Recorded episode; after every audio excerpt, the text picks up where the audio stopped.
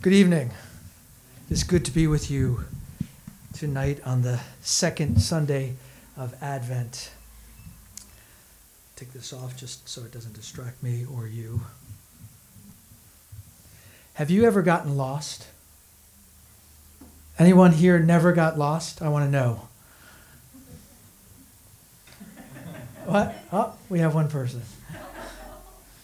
Anyone who has a smartphone these days now has a GPS usually integrated, and people seem to get lost less and less unless they don't have a connection. But if you're like me, you'll remember those times when you were lost and very worried about not getting to where you needed to go. What a relief to finally figure out the way to your destination. There are other times when you may also remember where you're going someplace and you encounter uh, on the way difficulties, obstacles that are difficult to traverse. And I don't know if anyone with a GPS, in fact, has used their GPS and the GPS has led you to roads that are really roads that cars shouldn't be on. Have you that ever happened to you? Or when you come up on a deviation and you go to your GPS, you're like, how do I get around this deviation? A real pain, especially when you're working on a time frame. And the text for today's message, the second Sunday of Advent, has a lot to say about finding your way, especially as it relates to wrong turns and obstacles that keep us from the most important destination in life. And of course, that destination leads is the destination that leads to salvation. And so turn with me in Luke's Gospel, chapter 3, starting at verse 1. We'll read to verse 6, um, the Word of God for today's message. Luke's Gospel in the New Testament, chapter 3, beginning at verse 1.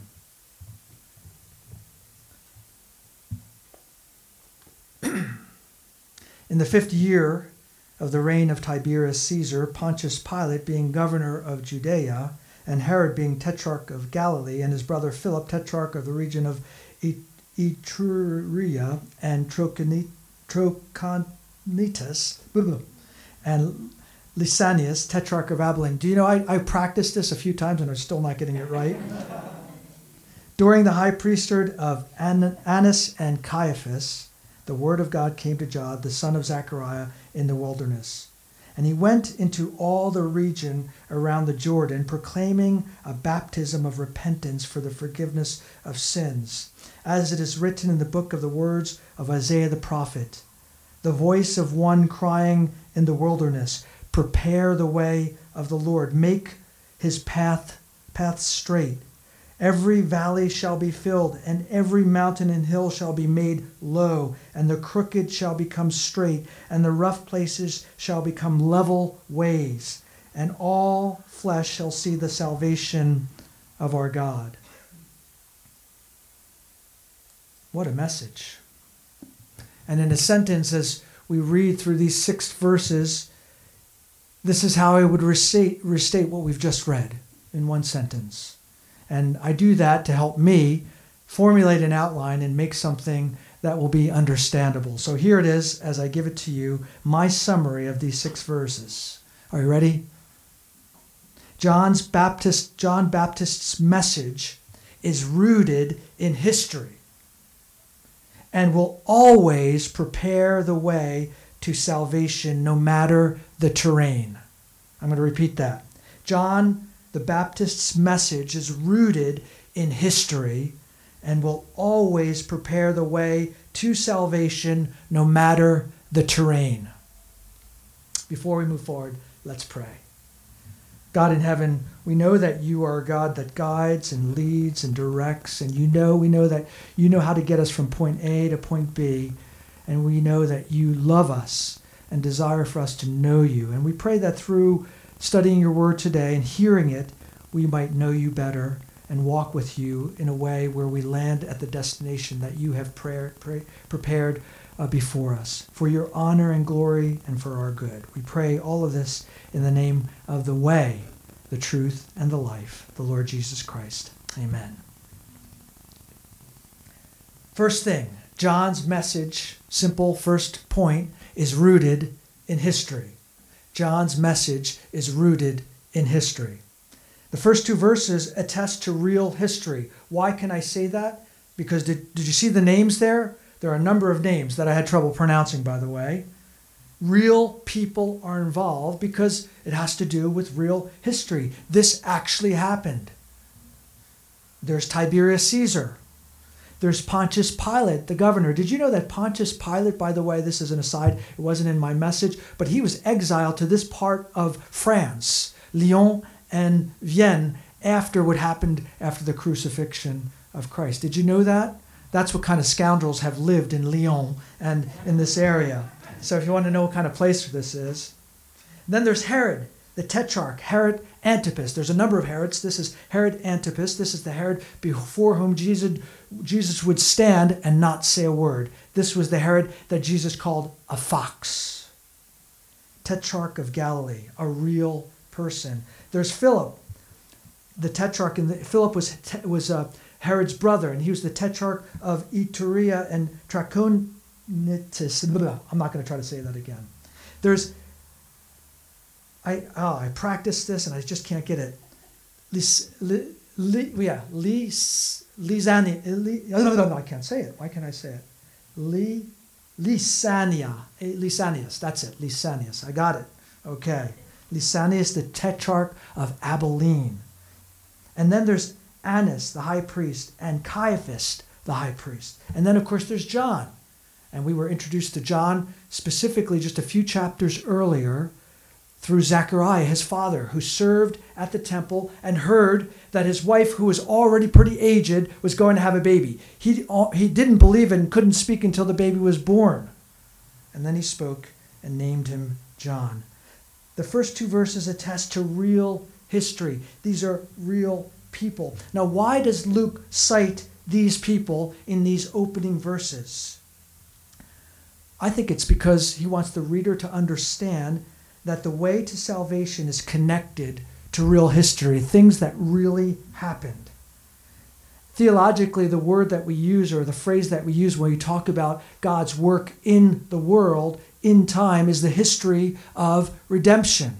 That's what we call it, the history of redemption. Just over a century ago, biblical critics who didn't believe the divine nature of the Bible considered the Gospel of Luke to be one of the most historically inaccurate gospels of the four. That's what they believed about 120 years ago. This is what critics were saying about the Bible. Critics who didn't believe that the Bible was truly the Word of God, that it was predictive. And so they looked at this, these verses and they said, there's no way that this is real history. Because, for instance, Lysanias didn't exist.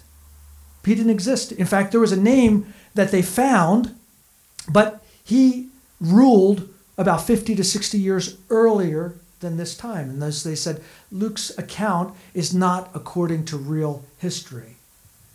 But then I remembered as I was reading through this, I remembered no, about 30 years ago when I was in theological school or what we call seminary, I remember my notes and talking about this particular passage and, uh, and these particular names. And what do I read but that it only took a few years after these critics said, no way, he's the most inaccurate, that they found in these archaeological finds evidence that this Licinius existed. There was another one that existed, and it was proven in the archaeological record. Not only that, but Philip the Tetrarch of these two regions that I'm not going to try to pronounce again was also found in archaeological discoveries. And it proves that Luke, indeed, he wasn't inaccurate at all. He, according to scholars from that point forward, when these were found in the 40s, I think it was, he was considered the most accurate of all of the four evangelists in regards to history. It's not that the others are not, but he was particularly accurate. So much so that they would now call him the chief of all the historians. That's what these critics would call Luke after believing that he was so inaccurate. Now, you might say, what does that have to do with a message of Advent? Well, it has to do with the message that is so tied to history and to understand it, how important that history is to God's work of salvation in the life of the people mentioned, but also in our lives today. You see, because if, if, the, if the Bible does not recount history, things that really happened, our faith is in vain.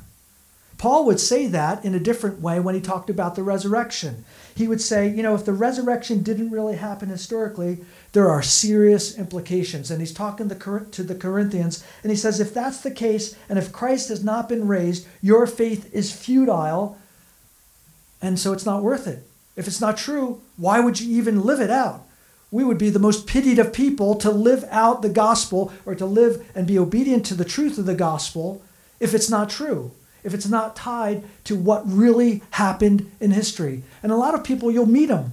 You'll meet them often. They'll say, "Oh, the Bible, yeah, it's they're good stories. They help us morally. They're our moral compass to help us, but they're not really tied to re- reality, to things that really happened." Don't believe it. Don't believe it. This is tied because God is a God of history. In fact, He's the author of history and he uses history, he works through history to bring about salvation, particularly to bring about his purposes. The Word of God testifies to just how much God is interested in real history, and that should encourage us. God is truly interested in his story, and especially in your story, each and every one of you individually. He's interested in your story. Your life counts for God. He knows all the details, the good and the bad of that story, where it's been and where it's going. He's interested in, in it because, as simple as this, He loves you. You know, that's a very simple but powerful and profound application from a few verses that recount just a number of names, that recount history. Never forget how important it is that what God has done, He's done in history. Because we live in that history and He's still working in lives as He did then, He is doing now. He's not distant, but near. And He speaks to His messenger, that is John, so that the most important message in history be told to a world that needs change. Second point John's message can change history. John's message can change history. History is a record, and as I thought about how am I going to describe history in this particular sermon, you know, we could spend a lot of time talking about history.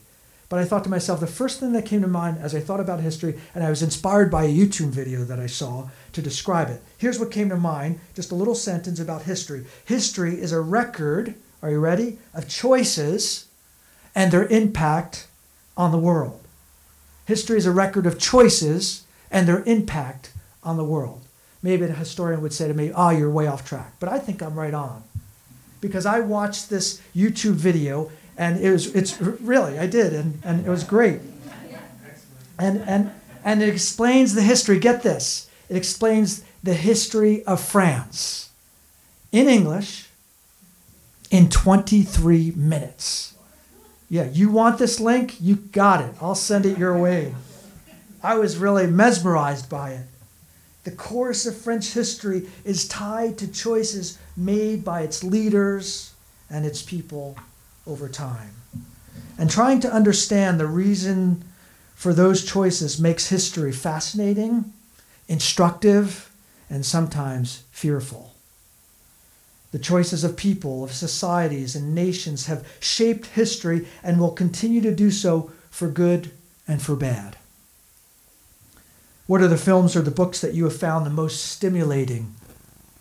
Of course, usually they tell a story of people like us who overcome conflict and obstacles and find resolution through their choices.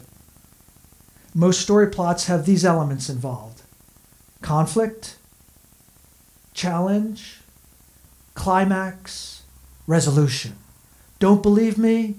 Hollywood has been banking on that storyline forever. Authors know that that's the storyline that people want to read about and understand. Next time you read a book or watch a movie, take notice. John's message is aimed to help people make the right choice for real change in the face of conflict. And conflict comes as a result of sinful choices by sinful people. John is here presented to us. He has a message that he's given, that he's going to proclaim, and there's a key choice that he brings to the fore in his message. John proposes a change of behavior. Another word for that is repentance. Repentance is very much about a change of direction. That's what it means, a change of mind. Literally, is what it means a change of mind when it comes spe- specifically to sin. Repentance is the choice of a new direction. And John proposes not only a, a change of behavior, he proposes a different way. What is that way? The answer is found in the promise that he gives. Did you see that promise? It's a promise that is key. It is the promise of forgiveness. Forgiveness. The forgiveness of sin.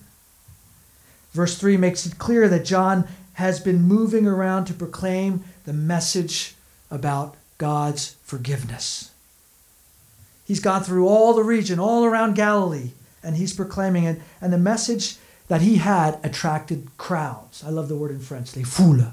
Isn't that a great word, les foules? Some came because they were curious. A lot of people came. Some came, they weren't really necessarily interested, but they were curious. And a lot of people are like that. You know, what's the common expression that you hear uh, when people are confronted with their failure? What do you usually hear? Well, nobody's perfect, right? Nobody's perfect. And that's a way of saying that in some way we're not responsible. It really is. And yet we know we are because we fail so often, if we're honest with ourselves. Some came because they were guilty and they knew it. Forgiveness, and hold on to this because it's really important. Forgiveness is the best remedy for those who feel the weight of their failure. Forgiveness is the best remedy for those who feel the weight of their failure. That's why it's such a powerful message. These that came because they were guilty and they knew it, they came with repentance because they longed for forgiveness and a new start. That's why the crowds came. And when they heard John's message, they came to get wet. They came for what he had to offer. And that's another key thing that we see here a key action that he prescribes and that he proclaims is baptism. Now, John's baptism was a way to manifest the desire of forgiveness and a new start, or the desire for forgiveness and a new start at a specific time and place in Israel's history. It was very important. Everyone was waiting for the Messiah. John's baptism prepared people before the fulfillment of the Messiah's work, of Christ's work. It was symbolic of what they hoped to receive. And here's John is proclaiming it. And there's like, wow, it's going to happen. I better be ready baptism in our day is still tied to the promise of forgiveness and a new start, but it's more than that. It is less of a sign of what one hopes that God will do and more of a sign of what God has already done through the work of Christ, through his finished work. And it's an act of faith. You're trusting in what he has done for your salvation. It's an action that we recently witnessed right here just a week ago when Ines was baptized. And what a joy it was to witness that act of faith, wasn't it? History is dotted with people that have made the choice to change their history thanks to the gospel, to the good news of Jesus Christ. You know, there's a very well known hymn written by an ex slave trader. You probably know who I'm talking about. He's from the 18th century. We still sing today that hymn, and it's known around the world and sung by gospel choirs everywhere, and everyone loves to hear it. It's a hymn that testifies to the radical conversion of John Newton, who was a slave trader and who became a believer and then a pastor in London. It is still known and sung because it is a powerful example of how God's grace through forgiveness can change the direction, the course of one's life. You know what that hymn is, don't you? Amazing grace. Newton's changed life is very much connected to John's powerful message of repentance and forgiveness because it prepares the way to Christ who changes people. This room is filled, I believe, with people whose histories have changed because of repentance and forgiveness. I really believe that. It's changed their history because it has led them to Christ. It has led you to Christ. I hope that's the case. It's led me to Christ, and it's changed everything. But unfortunately, it's not everyone's story. The good news is that the terrain for their salvation, nonetheless, has been prepared. Third point, final one John's message prepares the terrain for salvation history, for the history of salvation, for the history of redemption. John's message prepares the terrain. It's literally there in the text. Now, every day I walk my dog. His name is Aslan or Aslan. He's a great dog. If you haven't met him, you need to. He's just awesome. And our circuit includes, as we walk around our, our block, our circuit includes fields um, which are farmed. And they're farmed by the, the, the only and last farm within Lyon city limits. It's great. We live right next door. And as I walk, you know, Aslan around this, this, this circuit that we take, and I see these fields, and I wave to the farmer, Monsieur Perrault, uh, and he waves back, so that's kind of fun. I'm, I'm, I'm glad that I know my local farmer in the city. It's really cool. And he has all his produce just literally meters from where we live, where he sells it. What's so interesting as we as I walk is I'm always amazed, and it's right around this time of the year that it happens. I'm always amazed. It's right around December to see a newly plowed field. It's really spectacular. It's really it really looks awesome. A far, you know, and a farmer understands how important it is to prepare the soil for the seed that he wants to plant for the harvest. And when you see tilled, dark, rich soil, just really well done and very defined, you're looking at all the potential for a fruitful harvest. The farmer has prepared the terrain for the seed for a fruitful harvest. And you have that picture in mind, you have a good picture of what John is doing. What God has John doing here. He's preparing the terrain for the harvest of salvation, of redemption, as the coming of Christ becomes closer and closer in his actual earthly ministry on real terrain. John's message is conceived to prepare the terrain, the field for salvation. And this preparation is, part of God's history of salvation. I've mentioned that a few times, his history of redemption. And I can say that because of the citation there. Did you see it? Where's the citation from? From Isaiah. God had been planning the terrain or preparing the terrain for the arrival of the Messiah for a long time. This is Isaiah is, is many centuries before this. John is, in fact, the last in the line of prophets who announced the salvation to come through the Messiah, the Savior. But the big difference is that the Messiah had already come. By this time, Jesus was already born. By this time, the first Christmas had already taken place. And John's announcement is a follow up to his coming as a babe. Now he's entering into the ministry that will lead people to understand all that God has done through his Messiah and would do through his Messiah to bring salvation to the world. Of course, that first coming took place on Christmas. And what's interesting about that first coming, what we're celebrating in these weeks, and as we lead up to uh, the 25th of December, we're celebrating Christ, Christ's first coming. And, and, you know, yeah, we do it every year. We think, oh, yeah, it's great and wonderful. It's such a wonderful season. But do you know, do you realize to what extent that first coming of Jesus has changed the terrain, has changed the landscape of our world. Do you realize how important that coming was to change the entire landscape of reality in our world? That's the message that we have. That, for me, just gives me a lot of excitement, especially as we think about announcing it next Sunday through singing and, and a message about the coming of the Savior. Christ's first coming has forever changed the landscape. You might say, well, that sounds really nice, but I didn't just make it up. It's there in the text. Verse 5, did you see it? Go to it, look at it.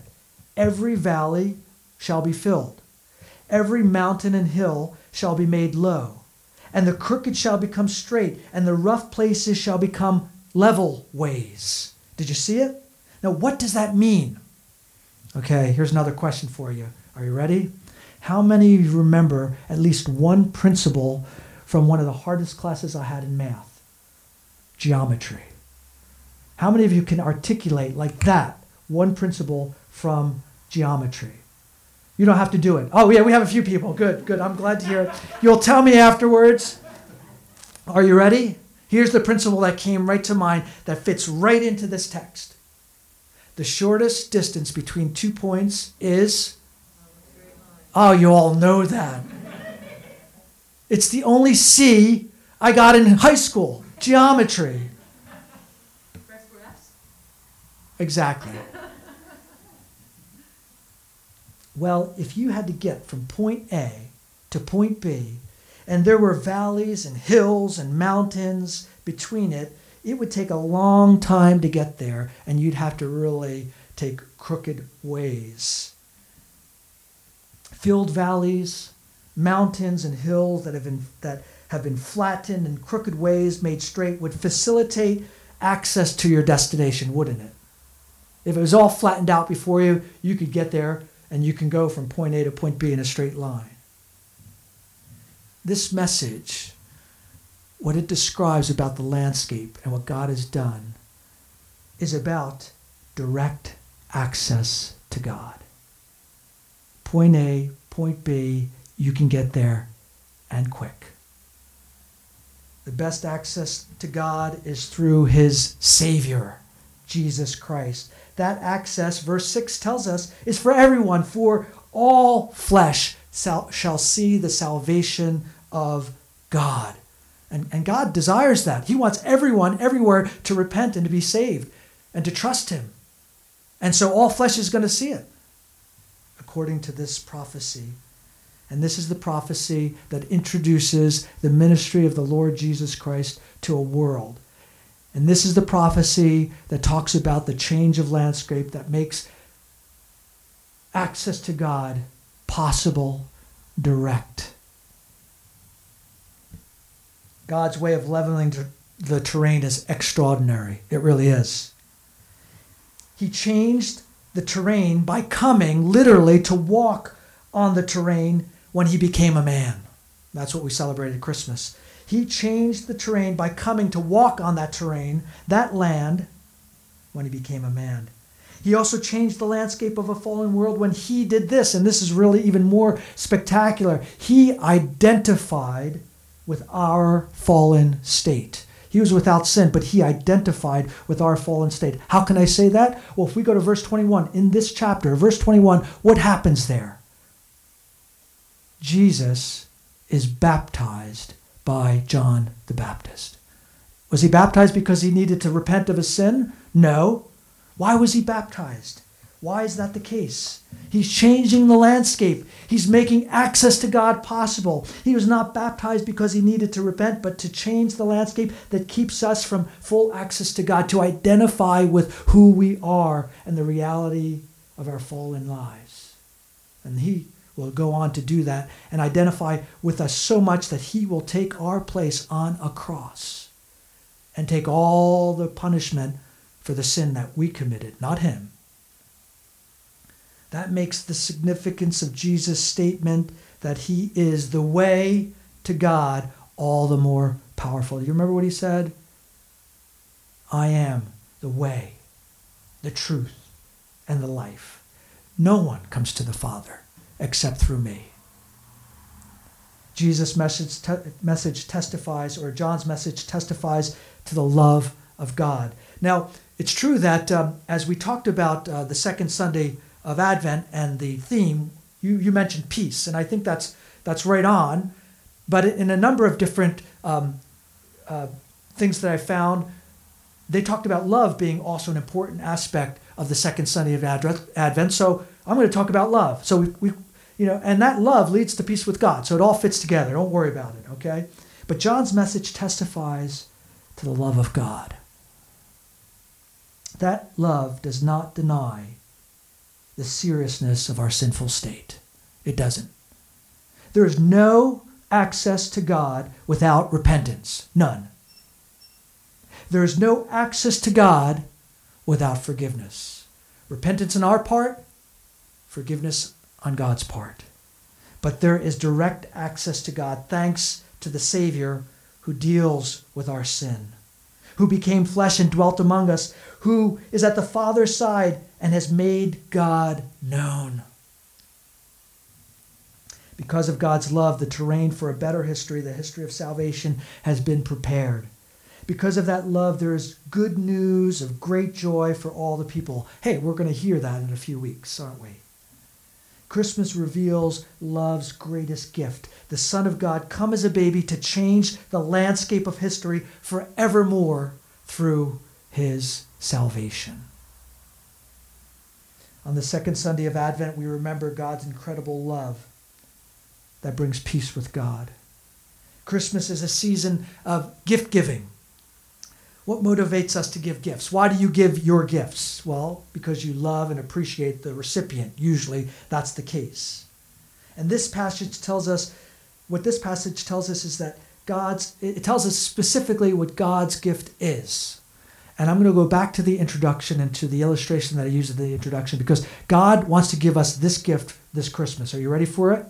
He wants to give us a new GPS. You might say, What are you talking about? He wants us to know and have God's plan of salvation.